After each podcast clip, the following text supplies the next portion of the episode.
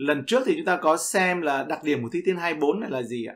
Thi Thiên 22 ấy là nói về Chúa Giêsu Christ bị chết trên thập tự giá. Thi Thiên 23 nói về sự mà Ngài đương là thầy tế lễ thượng phẩm của chúng ta. Thi Thiên 24 ấy là nói về hình ảnh của vua tái lâm.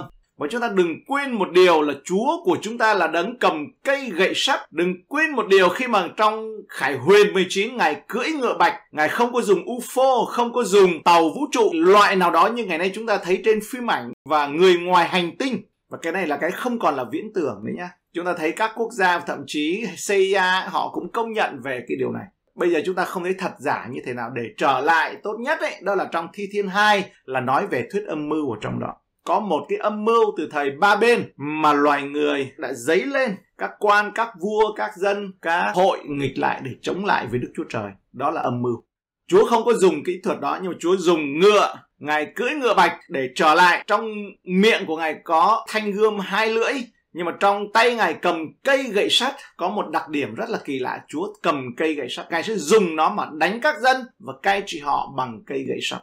Cây gậy sắt này rất là quyền năng và Chúa là đấng ngự ở trên ngai. Và chúng ta đã học ở trong Thi Thiên 8, quyền năng của Chúa Ngài không có dùng bởi vì chúng ta biết nhiều mà Ngài dùng ấy những trẻ con đang bú mà lập nên năng lực Ngài kêu lên với Chúa, được sinh ra trong nhà Ngài kêu lên với Chúa và Chúa sẽ làm. Thi Thiên 24, bài thi thiên này có tựa đề đơn giản là một thi thiên của David và nhiều người nghĩ rằng thi thiên này sẽ được viết vào dịp David rước hòm giao ước vào thành Jerusalem dưới thời trị vì của vua David. Hai Samuel chương 6 nói về việc này. Và chúng ta biết ấy, dịp này rất là quan trọng bởi đây là cái dịp mà xưng danh Sion là gì? Sau khi David đánh chiếm Sion, từ lúc đó Chúa lấy cái mẫu khuôn mẫu ở dưới đất giống như một mảnh ADN về phần thuộc thể ở dưới đất ấy mà làm một cái hình ảnh Chúa dùng đó để gọi Sion Jerusalem ở trên trời. Nhưng Spurgeon thì có nói một cách chính xác là tuy nhiên con mắt của tác giả Viết Thi Thiên đã nhìn vượt ra ngoài sự đi lên điển hình của chiếc hòm giao ước và hình bóng của nó, nói về sự thăng thiên siêu phàm của vua vinh hiển. Chúng ta nhớ hình ảnh của Chúa Giêsu Christ lúc Ngài thăng lên có điều gì đặc biệt không? Ngài giơ tay ra, thầy tế lễ thượng phẩm của chúng ta bắt đầu thi hành chức vụ luôn. Chúa không nghỉ phép mà Chúa giơ tay ra chúc phước giống như trong dân số ký đúng không ạ? Chương 6 câu 24 đến 26 cầu xin Đức Giêsu ban phước cho ngươi phù hộ ngươi. Chúng ta không rõ Ngài chúc phước điều gì nhưng mà Kinh Thánh cho chúng ta biết thầy tế lễ thượng phẩm giơ tay chúc phước cho dân sự Ngài. Chúa Giêsu phục sinh của chúng ta không hiện ra cho những người vô tín không phải là dân Chúa nhưng như lều tạm ở giữa dân sự Ngài ấy, thì Chúa phục sinh của chúng ta ở giữa những người thuộc về Ngài. Và Ngài khi thăng thiên trên hơn 500 người xem thấy, Ngài giơ tay ra chúc phước cho họ. Đó là thầy tế lễ thường phẩm. Ngài thăng thiên ấy, cho nên chúng ta nhiều khi không có lưu ý đến cái hình ảnh Chúa thăng thiên. Nhưng mà Chúa Ngài ngự lên vinh hiển như thế nào? Thầy tế lễ thường phẩm của chúng ta. Chúng ta lưu ý đến cái chương chìa khóa đó là thầy tế lễ thường phẩm Phần A đó là Đức Chúa Trời vĩ đại và tối cao. Câu 1, lời công bố rằng cả thế gian này đều thuộc về Đức Chúa Trời. David là một vị vua cao quý và thành công, nhưng mà ông lại vua của một vương quốc tương đối nhỏ và tầm thường. Israel là một đất nước nhỏ thôi. Người ta thấy rằng ấy nhỏ hơn Ai Cập, nhỏ hơn thứ assyri vĩ đại, nhỏ bé hơn rất là nhiều. Tuy nhiên ấy, David có một cách nhìn đúng đắn về Đức Chúa Trời. Jehovah Đức Chúa Trời của giao ước của Israel là Đức Chúa Trời của cả đất. Và cái này không hề kiêu ngạo chúng ta cần nên hiểu biết được rằng ngài vĩ đại như thế nào. Ngài vĩ đại như thế nào. Chứ không phải là dạng kiểu đa cấp thổi bong bóng cái sự hiểu biết của chúng ta. Nhưng mà thực sự ở trong lời của Chúa tại vì nếu mà đa cấp thổi bong bóng ấy thì theo thời gian nó sẽ đi qua mất. Nhưng mà nó còn lại. David có một bí mật có một chìa khóa về Đức Chúa Trời của ông. Đó là đất và muôn vật trên đất ấy, những kẻ ở trong đó đều thuộc về Đức Yêu Va cái chữ muôn vật ở trên đất nó cũng có nghĩa là sự đầy dẫy đất và những sự đầy dẫy của đất. David muốn nói rằng cái toàn bộ thuộc về Chúa là chưa đủ. Ông nói thêm rằng cái tất cả mọi sự đầy dẫy của đất đó cũng thuộc về Ngài nữa. Thật khó để nghĩ ra một tuyên bố bao quát lớn hơn về quyền sở hữu của Đức Chúa Trời.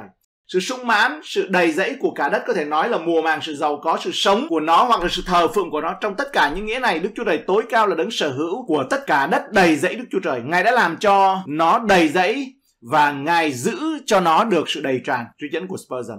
Có một cảm giác mà thế giới thuộc về Satan Chúng ta thường sự suy nghĩ bị khập khiễng là thế gian thuộc dưới quyền của ma quỷ đúng, nhưng mà làm sao để cho nó được quân bình? Satan ấy được gọi là thần của Chúa của đời này. Trong hai Corinto thì cho chúng ta biết được kiểu này. Chúa đời này với chính cái linh này làm mù lòng họ. Cho nên chúng ta nhận biết của thế gian là khôn như rắn, nhưng mà theo cái lòng của rắn ấy thì là mắt thuộc linh chúng ta sẽ bị mù ngay lập tức. Chúng ta rõ không? Cho nên nó nguy hiểm vô cùng. Nên là chỗ này là là đùa với lửa không được. Chúng ta xin chúa thương xót khi mà Chúa Giêsu bị cám dỗ và với lời hứa ma quỷ nó ban cho ngài vương quốc ở đến thế gian này Chúa Giêsu không nghi ngờ về khả năng của ma quỷ với điều đó cái đó là đúng Satan đã nói rằng ấy là ta sẽ ban cho ngươi cả thế gian này Tuy nhiên Satan chỉ có thể làm bất cứ điều gì với sự cho phép của Đức Chúa Trời mà thôi. Nó không có lấy mạng được của Job. Một con chim sẻ rơi xuống không bởi ý của cha ta thì cũng không được. Chúng ta rõ không? Như vậy đây ấy, chúng ta ghi chú lại ấy, đó là quyền tể trị của Chúa sự tế trị và ý muốn toàn năng của Ngài vô cùng là quan trọng. Và đây là cái niềm tin nó vượt lên trên nghịch cảnh. Vì vậy, sự thật là quyền sở hữu cuối cùng ấy là thuộc về Đức Chúa Trời. Phaolô đã trích dẫn câu này ở trong một câu Tô chương 10 câu 26 khi mà nói về nguyên tắc về những đồ ăn không tự nó là ô uế nhưng trên thực tế ấy, là không có điều gì mà thực sự là ô uế và kể cả không có gì thực sự là thuộc về thần tượng bởi chưng mọi vật chứa trong đất là đều thuộc về Chúa chương 10 câu 28. Xong nếu ai nói với anh em rằng cái này dân của cúng thì chớ có ăn, nhưng mà đó là vì cớ lương tâm. Bởi vì thực sự nó không thuộc về thần tượng, cái quyền tể trị cuối cùng là thuộc về Chúa. Và đây là cái nguyên tắc. Nếu mà có ai đón không nói ấy, thì mình ăn không có sao. Nhưng mà nếu có ai bảo ấy, thì đừng có ăn. Trên thực tế, không có thứ gì thực sự thuộc về thần tượng sai lầm mà những người ngoại giáo đã cúng cho nó. Thì đây bởi vì đất và mọi vật trên đất đều là thuộc về Chúa. Thế gian và những kẻ ở trong đó đều thuộc về Đức Chúa và Quyền sở cuối cùng là thuộc về Đức Chúa Trời kể cả đất và mọi người sống ở trong đó. Thông qua các quyền sáng tạo và tiếp tục cung cấp, Ngài tiếp tục ban sự đầy dẫy nữa. Không cần tiếp năng lượng, hạt giống cứ thế. Từ thời mấy nghìn năm trước đây, ngày nay vẫn như vậy. Câu sai là Ngài đã lập đất trên các biển và đặt nó vững bền trên các nước lớn. Đức Chúa Trời là đấng sáng tạo, Ngài lập đất ở trên các biển. Đức Chúa Trời có quyền đối với cả đất và trên tất cả những ai ở trên đó. Cụ thể là David nhìn lại và tường thuật về sự sáng tạo của sáng thế ký 1 và nhớ lại việc tạo dựng đất ở giữa nước và cả đất ở trong ngày thứ ba của sự sáng tạo. Thì đã tạo dựng đất ra từ giữa nước. Ngài đã lập đất ở trên các biển. Theo sự biết của chúng ta, David chưa bao giờ mạo hiểm vượt quá vài trăm dặm ra ngoài Israel. Chưa bao giờ nhìn thấy một vùng biển lớn nào khác ngoài địa Trung Hải. Có lẽ cũng là biển đỏ. David chưa bao giờ nhìn thấy hình chiếu cả đất hay là quả địa cầu hiện đại ngày nay. Tuy nhiên, ấy, ông biết rằng nước trên đất thống trị trên toàn địa cầu. Đến nỗi có thể nói rằng đất ở giữa nước thay vì là nước ở giữa đất ở trong xứ. Đối với David, đây dường như là một kỳ công tuyệt vời rằng Đức Chúa Trời có thể thiết lập cả đất ở trên mặt nước. Khi có thể được dịch là ở trên ấy, như ở trong Thi Thiên 8.1 là nói rằng danh Chúa được sáng cả. Cái chữ sang cả này ấy, là nó có nghĩa là xuất sắc, vang lừng, lừng lẫy khắp trên trái đất biết bao. Danh Chúa được vang lừng, được lưng lẫy. Phần B là Đức Chúa Trời vĩ đại là đấng tể trị câu số 3. Câu hỏi được đặt ra, Đức Chúa Trời sẽ tiếp nhận ai? Ai sẽ được lên núi của Đức Diêu Va? Xét về quyền sở hữu tối thượng của Đức Chúa Trời đối với cả đất và tất cả những ai sống trên đó, David tự hỏi, thế thì chính xác ai là người mà được quyền đứng trước mặt Đức Chúa Trời? Đây không phải là khả năng đi lên đồi núi mà đó là về quyền hạn được đến ở trước mặt Chúa. Có nghĩa rằng quyền hạn là gì? Được cho phép thì tôi mới được quyền đến. Nó phải lệ thuộc vào bên cho phép. Phải đăng đơn, phải trình đơn, được phép. Hay là có lời đề nghị lời kêu lên. Ai sẽ đứng nổi ở trong nơi thánh của ngài? David ở đây đã làm rõ câu hỏi trước đây của mình. David nói rằng ai có quyền được đứng ở trước mặt đức chúa trời tại nơi đền thánh của ngài ở trong nơi thánh? Đây là một câu hỏi từng khiến cho nhân loại quan tâm hơn nhiều so với thời nay của chúng ta có một thời những người nam và nữ thực sự họ tự hỏi là họ phải làm gì để khiến họ trở nên đúng với đức chúa trời. Ngày nay ấy, có vẻ như câu hỏi nhiều nhất đó là làm thế nào để tôi được hạnh phúc. Nhưng mà thời đó ấy, thì làm sao để khiến họ ấy, để trở nên được khớp với đức chúa trời? Ngài là trung tâm. Làm sao để tôi được xứng đáng đến với Chúa? Nhưng ngày nay ấy làm sao Đức Chúa Trời phù hợp với tôi để tôi được hạnh phúc? Và đó là cái tinh thần của cái thời nay mà tiếng Anh gọi là New Age đó là linh thời đại. Chúa đời này đã làm mù mắt lòng người. Và đó là linh antichrist. Và đó là sự dọn đường cho một tôn giáo. Hạnh phúc cá nhân là quan trọng. Nhưng điều đó không quan trọng hơn là giữ mối quan hệ chúng ta đúng mực với đấng tạo hóa. Làm ngài đẹp lòng, nó phải là lớn hơn rất rất là nhiều với sự mà chúng ta được đẹp lòng. Và David không chỉ hỏi một câu quan trọng mà là một câu hỏi quan trọng nhất về cái thái độ. Đó là làm sao để mà ra mắt Chúa. Câu trả lời cho câu hỏi này đó là nhân cách của một người mà được Đức Chúa Trời tiếp nhận. Đó là gì? Câu 4.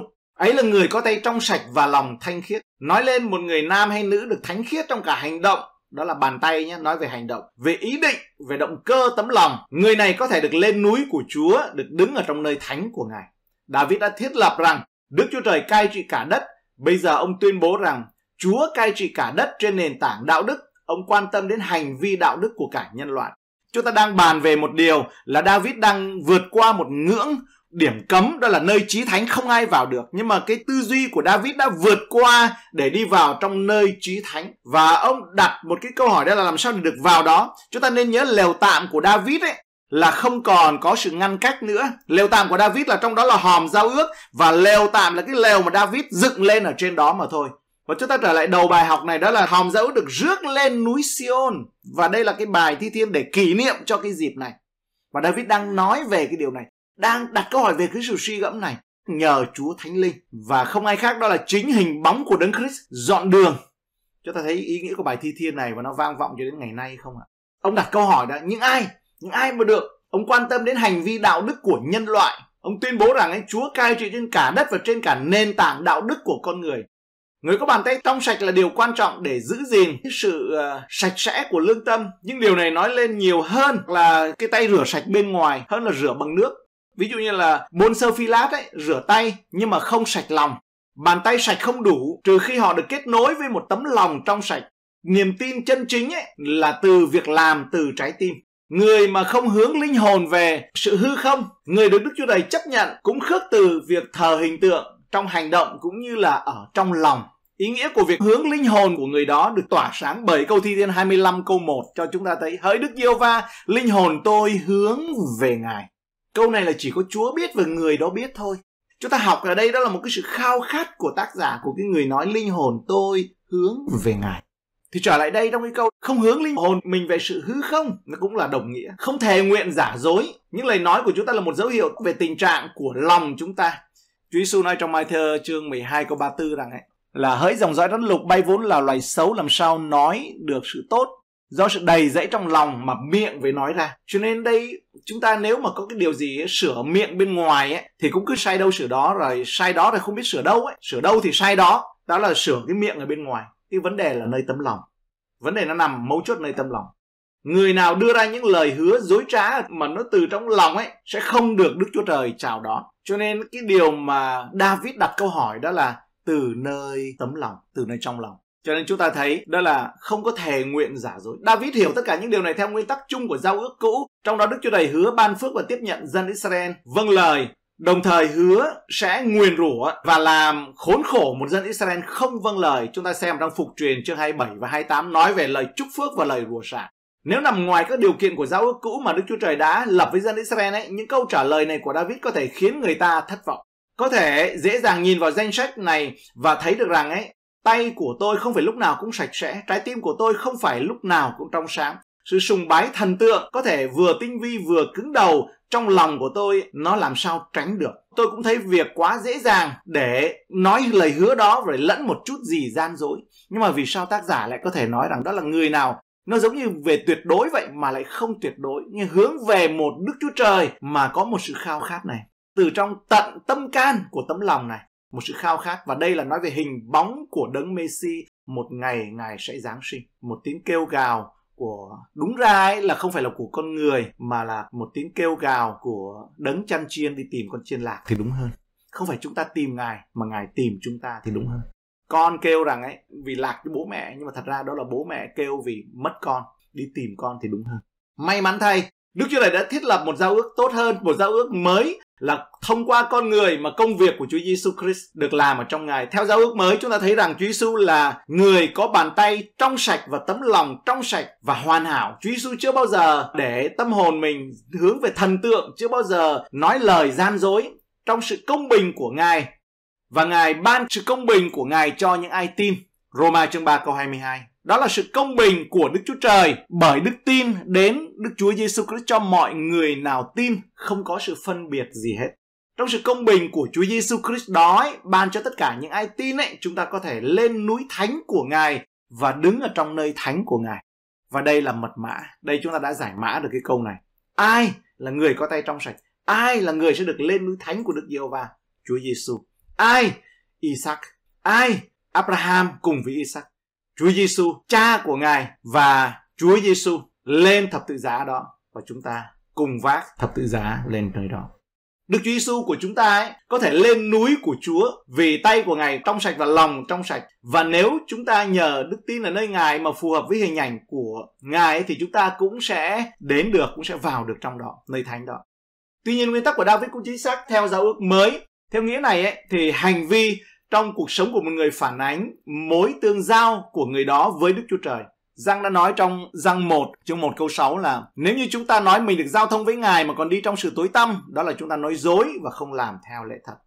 Chúng ta có thể nói rằng theo giáo ước cũ, bước đi ngay thẳng là điều kiện tiên quyết để có mối tương giao với Đức Chúa Trời. Câu này rất là quan trọng nha. Nhưng mà trong giáo ước mới, sự bước đi ngay thẳng, công bình thì đó là kết quả của mối tương giao với Đức Chúa Trời. Tôi nhắc lại câu này. Trong giao ước cũ ấy, sự bước đi công chính, bước đi công bình, đó là điều kiện tiên quyết để có mối tương giao với Chúa. Nhưng mà còn trong giao ước mới, sự bước đi công bình, đó là kết quả của mối tương giao với Ngài. Được dựa trên trong đức tin. Tuy nhiên ấy, theo cả hai giao ước, Đức Chúa Trời rất quan tâm đến hành vi đạo đức của con người, đặc biệt là những người tự nhận mình là dân sự của Ngài và dân ngoại sẽ cần được đủ số cho đến khi mà dân Israel được cứu ấy, thì dân ngoại cần phải được đủ số. Có phải chăng đó là cái thời gian đó nó gần đầy rồi không? Câu số 5. Người ấy sẽ được phước từ nơi Đức Yêu Va, lời hứa ban phước cho người công bình. Đức Chúa Trời biết và quan tâm đến hành vi đạo đức của những người công bình kể cả nam và nữ. Ngài ban thưởng cho những ai tôn vinh Ngài qua đời sống của họ. Đôi khi phước lành này có thể hiểu trong phần thường mà Đức Chúa Trời ban cho người vâng lời trong những chỗ khác ấy có thể được hiểu đó là kết quả tự nhiên của việc sống trong trật tự khôn ngoan của lời Chúa theo điều răn của Ngài. Ở đây có thể quan sát thấy được rằng tính cách của một người thờ phượng đúng đắn và có thể được chấp nhận của Đức Chúa Trời. Nó không đến từ dân tộc, không xuất phát từ mối quan hệ của người đó, thậm chí đối với Abraham hoặc là từ những nghi thức nghi lễ, tốn công mất sức của luật pháp. Trong đó dân Israel tự làm hài lòng bản thân. Nhưng trong các nghĩa vụ đạo đức và tinh thần mà hầu hết mà họ đã bỏ qua một cách cứng nhắc người đó sẽ nhận được phước ấy có lẽ ám chỉ đến Obed Edom là chiếc hòm đã được cất giữ tại ngôi nhà của Obed Edom. Hòm giao ước ấy được để trong nhà Obed Edom và Chúa ngày ban phước cho người đó. Chúng ta nhớ không? Khi mà con bò nó sụt bước ấy, Usia bị chết ấy, sau đó để cái hòm giao ước tại Obed Edom và Chúa ban phước cho nhà người đó và sự công bình từ nơi Đức Chúa Trời về sự cứu rỗi người David ở đây đã nói trong thành ngữ của giao ước cũ nơi mà vị thế ngay thẳng với Đức Chúa Trời có thể được thừa nhận từ đời sống của những người vâng lời. Đồng thời David viết về sự công bình nhận được đến từ Đức Chúa Trời về sự cứu rỗi mà Chúa ban cho. Chúng ta có thể nói rằng đời sống vâng lời được nói đến ở trong Thi Thiên 24 câu 4 ấy đó là sản phẩm của sự công bình nhờ đức tin, sự công bình từ Đức Chúa Trời của sự cứu rỗi của Ngài. Ngay cả khi có sự khác biệt quan trọng giữa giao ước cũ và giao ước mới, thật sai lầm khi nói rằng sự cứu rỗi là do những công việc theo giao ước cũ. Người ta có thể nói rằng theo một nghĩa nào đó, phước lành là do việc làm của sự vâng lời, nhưng sự công bình luôn luôn và luôn luôn đến từ Đức Chúa Trời của sự cứu rỗi. Cho nên ấy là hãy có đức tin hãy kết quả xứng đáng với sự ăn năn. Theo giao ước cũ, đức tin đó thường được thể hiện bằng sự tin tưởng trông đợi vào sự hy sinh hoàn hảo tối hậu mà Đức Chúa Trời đã hứa và được hoàn thành trong công việc của Chúa Giêsu tại trên thập tự giá. Câu 6. Ấy là dòng dõi của những người tìm kiếm Đức Giêsu va mô tả về những người được phước và được xưng là công bình. Đây là cách mà David xác định dân sự trong giao ước của Đức Chúa Trời. Chúng ta thấy David đặt câu hỏi, có thể ông nghĩ rằng ấy trong nơi thánh có một tấm màn tre Vậy thì vào trong nơi trí thánh là như thế nào? Khi ông suy gẫm đó, ông bắt đầu tìm cách hỏi cái tấm màn tre đó là gì? Tấm màn tre đó chính là Chúa Giêsu nhập thể và chúng ta đang tìm kiếm và đang tìm hiểu ở đây. dấu mới và dấu cũ, chúng ta thấy kỳ diệu không ạ? Đây là cách mà David để xác định dân trong giao ước của Đức Chúa Trời. Những người được phước và được xưng là công bình và được Đức Chúa Trời xác định là giao ước. Ấy là dòng dõi của những người tìm kiếm Đức Diêu Va. Thiên đàng là dòng dõi của những người tìm kiếm Chúa những người sở hữu tận hưởng nhưng ở đây ấy, chúng ta là một thế hệ của những người những người tìm kiếm ngài tức là những người tìm kiếm mặt đức chúa trời của jacob sela ý tưởng được tăng cường bằng cách lặp lại bằng cách mô tả ấy, là tìm kiếm mặt của Đức Chúa Trời. Thậm chí không phải là tìm kiếm Chúa mà còn tìm kiếm mặt của Đức Chúa Trời, gương mặt của Ngài là bằng cách sử dụng một cái khoảng lặng là Sela. Cái chữ Sela này nó có nghĩa là yên lặng thôi nha. Cũng là một chữ Sela này về cái phát âm cùng là Sela nhưng mà cái chữ viết và cái gốc chữ nó khác nhau nhưng mà cách phát âm nó giống nhau thì là nó là hòn đá. Phần C đón tiếp đại vương, đón tiếp vua vinh hiển. Hỡi các cửa hãy cất đầu lên. Lời kêu gọi chào đón vua vinh quang. Hỡi các cửa đời đời hãy mở cao lên. Phần đầu tiên của thi thiên này là tuyên bố sự vĩ đại của Đức Chúa Trời. Phần thứ hai là nói về cách con người có thể có mối liên hệ, có mối quan hệ với Đức Chúa Trời vĩ đại này. Phần thứ ba là chào đón Đức Chúa Trời đến với dân sự của Ngài bằng cách mở các cánh cổng. Khi mà Đức vua Anh vào thành phố London ấy thì đi qua cánh cổng, cánh cổng bị đóng là người sứ giả yêu cầu cánh cổng được mở ra, một giọng nói vang lên từ bên trong ai ở đó, sứ giả nói rằng đây là vua nước Anh. Cánh cổng ngay lập tức được mở ra, nhà vua đi qua và giữ những tiếng reo hò hân hoan của dân chúng. Vua Vinh Hiển sẽ vào nếu chúng ta giả sử rằng vua David đã viết bài thi thiên này cho việc rước hòm dỡ vào thành Jerusalem hoặc là để ghi nhớ về sự kiện này thì chúng ta cũng có thể thấy được rằng ấy, người hát thi thiên đã nhìn thấy biểu tượng của những điều lớn lao hơn trong buổi lễ đó. Tức là bên trong lòng mở ra vào vua Vinh Hiển. Chúng ta biết là đến với Chúa không phải là cái lời ra rản nói bên ngoài mà đó là có một sự thôi thúc từ bên trong. Ai kêu cầu danh Chúa thì được cứu. Chúng ta rõ không?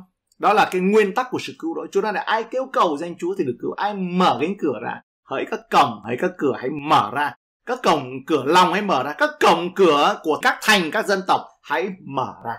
Và đó là tiếng gọi của đấng toàn năng. Các nguồn tư liệu của các rabbi do thái cổ đại cho chúng ta biết rằng trong sự phụng vụ của người do thái trong thiên 24 ấy họ dùng cái thi thiên này vào trong việc thờ phượng vào ngày đầu tuần có nghĩa là ngày chủ nhật của chúng ta đấy. Vì vậy ấy, đặt sự kiện này trùng hợp với nhau. Chủ nhật là ngày đầu tuần là ngày chúa phục sinh.